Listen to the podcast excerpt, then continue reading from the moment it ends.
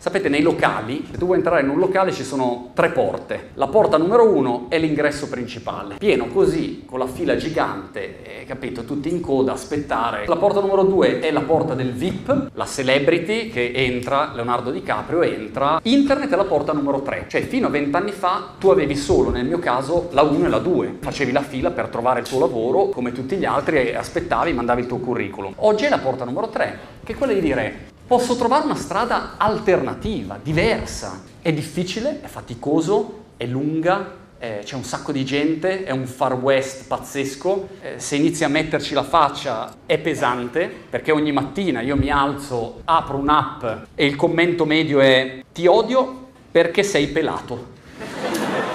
Però è un'opportunità straordinaria che spero qualcuno di voi abbia voglia quantomeno di esplorare, una buona porta alla quale bussare.